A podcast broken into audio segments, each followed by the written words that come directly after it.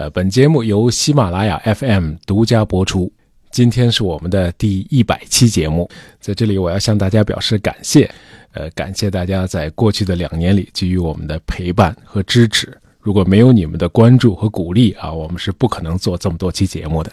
谢谢大家。好，言归正传。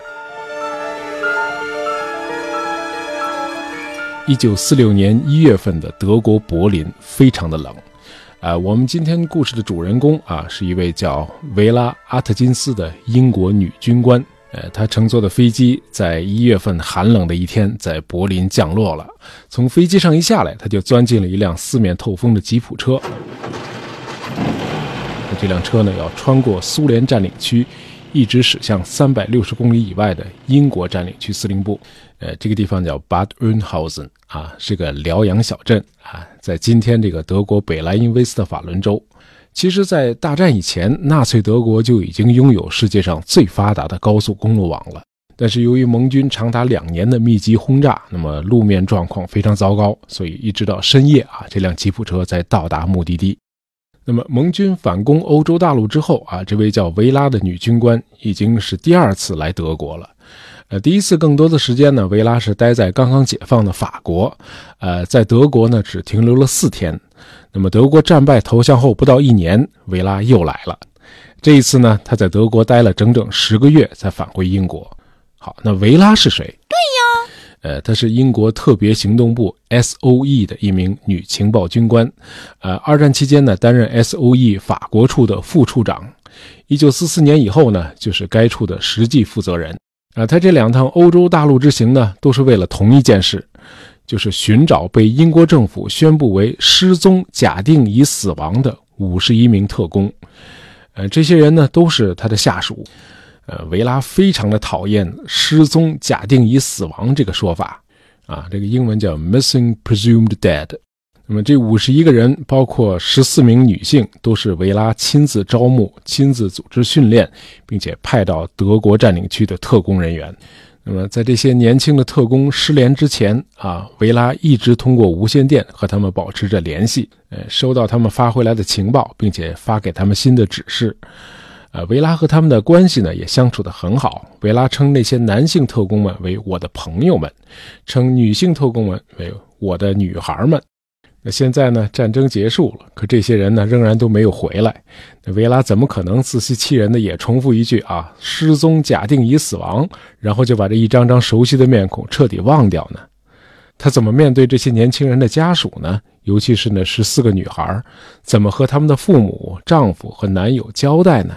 哎，因此，不管英国政府是否支持他，他一定要亲自把这些人的下落查清楚。那为了把整个事情说清楚呢，我们在介绍维拉的生平之前呢，得先简单的说一下他任职的这个特别行动部，呃，Special Operations Executive，简称 S.O.E。呃，这个特别行动部 S.O.E 是在一九四零年的七月，呃，也就是敦刻尔克大撤退和纳粹德国占领法国一个月之后匆匆建立的。呃，这个时候，这个失败主义情绪正笼罩着英伦三岛啊，没人相信这个盟军在可预见的未来有能力反攻大陆，从纳粹手里夺回欧洲。可是，这个光挨打不还手，你怎么提振民众的士气呢？哎，正赶上这个英国当时的首相丘吉尔是个狂热的游击战爱好者。我们在第八十七期和八十八期两期节目里，分别讲述了丘吉尔青年时代在中亚和南非与当地人那些互有胜负的游击和反游击作战。哎，基于他个人的经历，这个丘吉尔非常看好游击战，他认为游击战可以挫伤德国人的锐气，因此呢，他极力主张建立一支能够在敌后从事破坏活动的秘密军队。哎，就是这个 S.O.E。哦呃，S.O.E 的成员呢，必须具备两个基本素质：一，你必须能够讲派驻国的语言，比如派你去法国，你就得会讲法语，那你最好就是法国人，或者父母的一方是法国人；二，你得有胆量到德国人眼皮底下从事破坏活动，啊，用丘吉尔的话说，就是在欧洲到处放火。那今天呢，你去伦敦旅游，一般都会去一趟那个贝克街二百二十一号 B。啊，那是福尔摩斯博物馆。那小说里，这个福尔摩斯和华生就住在这幢楼里。哎，就在同一条街，这个第六十四号就是特别行动部 S.O.E 的原址。那同一条街的八十三号楼呢，就是维拉工作的那个 S.O.E 法国处的原址。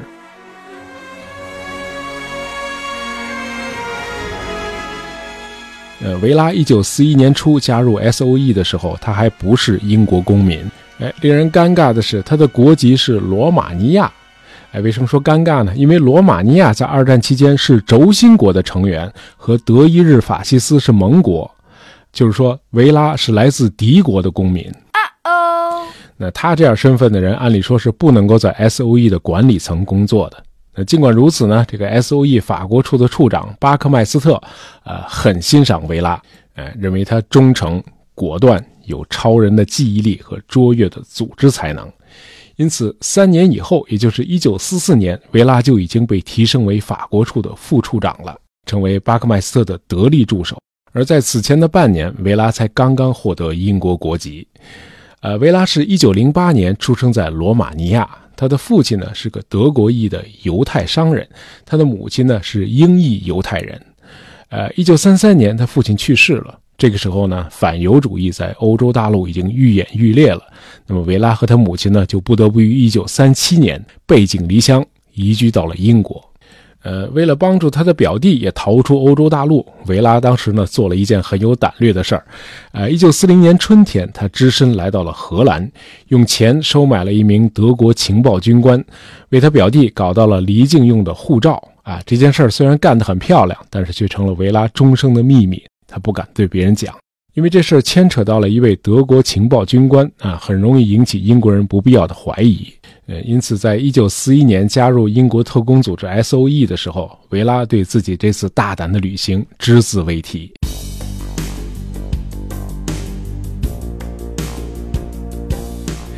呃，作为犹太人，他当然痛恨纳粹啊，愿意为捍卫自由的事业做出贡献。那从个人的角度来说呢，他希望自己能够加入英国国籍啊，早日摆脱目前这个敌国公民这个尴尬的身份。为此呢，他必须非常努力的工作啊，而且不能给领导添堵啊，得顺着领导。嗯，不过维拉和他的上司啊，就是那个很赏识他的法国处处长巴克麦斯特，配合的倒是非常的默契。法国处一直是 S.O.E 最风生水起的一个处。呃，二战期间，他们向法国空投和空运了四百多名特工人员和大量的武器装备，呃，组织和武装了数万名法国的抵抗战士。那么，这些人一九四四年里应外合，为配合盟军反攻做出了重要的贡献啊！盟军的总司令艾森豪威尔将军曾经这样称赞 S.O.E 的法国处，说他们让战争至少缩短了六个月啊！这些特工顶得上盟军十五个陆军师。那么，盟军在诺曼底登陆之前呢，这个 S.O.E 已经在纳粹占领的法国各地都建立了抵抗组织网络。那摊子铺的确实很大，但是相应的损失也非常的惨重。呃，派到法国去的四百多名特工，有一百一十八人失踪。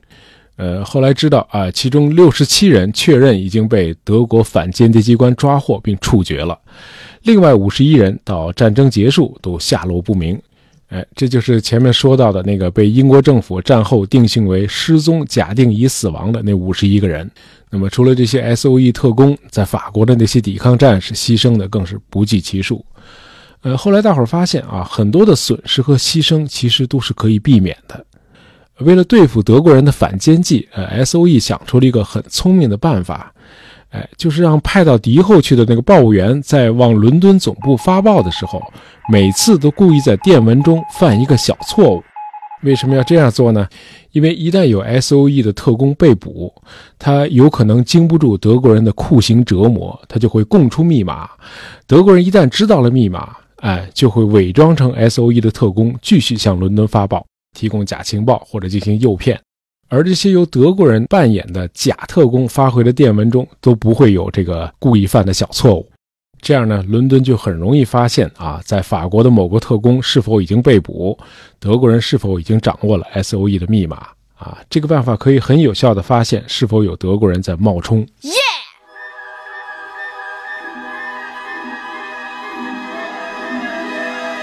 哎，结果这种高明的识别方法在伦敦的 S.O.E 法国处完全失效了。呃，事情是这样的，呃，S.O.E 在法国建立的最大的抵抗运动网络 Prosper Network 被德国的反间谍机关破获，呃，上万名抵抗战士不是已经被捕，就是处境危险。可伦敦那边对这事儿一无所知，因为在这个抵抗运动网络里担任报务员的 S.O.E 特工诺曼也被抓了。哎，他供出了密码。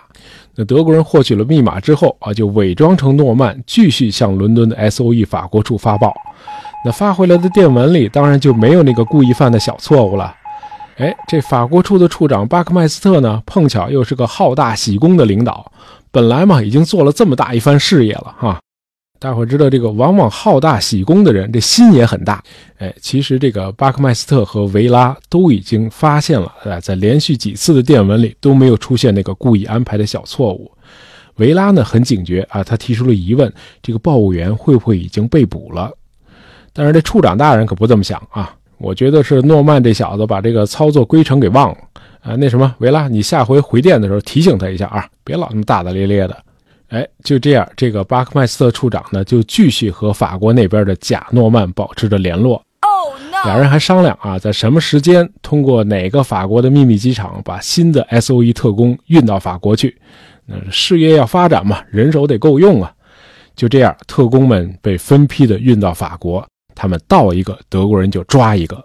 呃，前后一共有二十七名 S.O.E 特工在法国一降落就被德军抓获。那这些人后来都被德国人杀害了，被宣布为失踪、假定已死亡的那五十一人，就涵盖着这二十七名特工。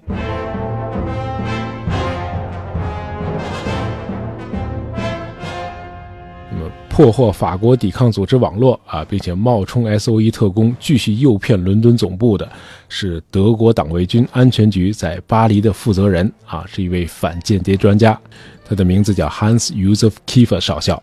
那么，一直到战争结束，在伦敦的 S.O.E 法国处对这个骗局都一无所知。那么，战后一位了解到真相的英国记者在采访时质问法国处处长巴克麦斯特：“到底谁应该为这些特工的死负责？”那么，这位处长呢是满脸痛苦，无言以对。那么，作为巴克麦斯特的助手，维拉有没有责任呢？当然有。咱们前面说了，这个维拉参与了法国处几乎所有特工的招募、训练和派遣，他对这些年轻人是非常熟悉的。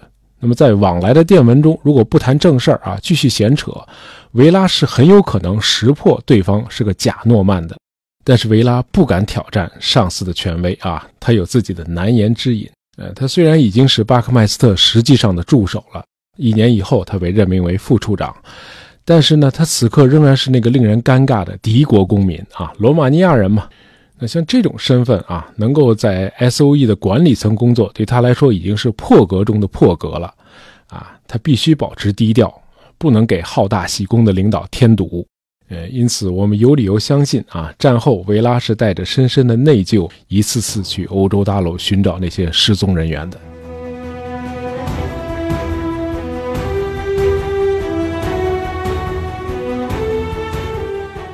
战争一结束，英国人不仅把丘吉尔选下了台啊，工党政府还把丘吉尔倡议建立的这个特别行动部 S.O.E 也给解散了。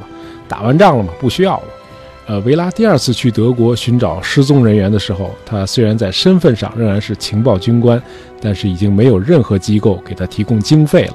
呃，只有军情六处给他提供了少得可怜的一点补助。那么，在德国长达十个月的查找工作，几乎完全是维拉的个人行为。呃，他走访了一座座前集中营，亲自审问了数十名德军被俘人员，啊，其中包括给 S.O.E 法国处带来最大伤害的那个党卫军少校 Hans Josef Kiefer。呃，此外，维拉还审讯了这个奥斯维辛集中营的司令 Rudolf Höss。当问句 Höss 啊，你们集中营是不是杀死了一百五十万人？Höss 回答说，当然不是，我们杀死了二百三十四万五千人。What？啊，您说少了。呃，战争期间，在德国和德战区，大的集中营就有二十四座，那么中小规模的有近千个。哎，可维拉还是一个个的过筛子，把那五十一名失踪的特工的下落全都查清楚了。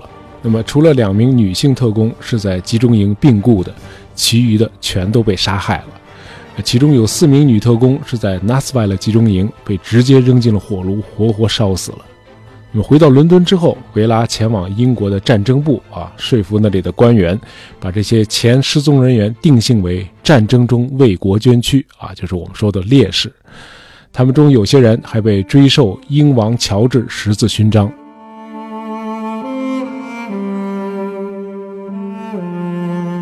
呃，S.O.E 解散之后，维拉在联合国教科文组织工作了十几年，在他五十三岁时就提前退休了。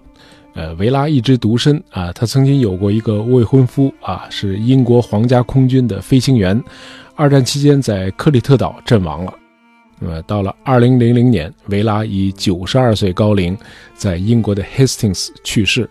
他应该是带着对那些牺牲的 S.O.E 特工的回忆离开这个世界的。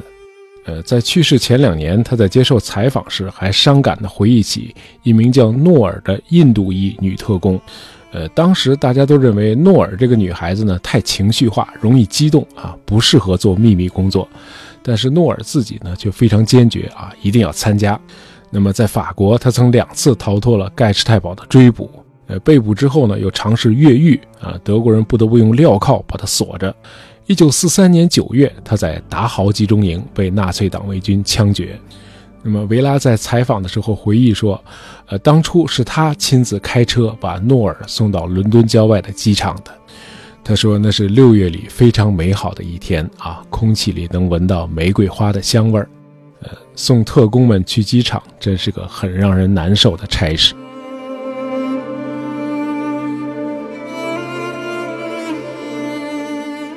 好，我们今天又讲了一个鲜为人知的历史故事，呃，喜欢大爷杂货铺的朋友，不要忘了订阅我们的专辑，这样就不会错过我们的新节目了。感谢大家收听，咱们下期再见。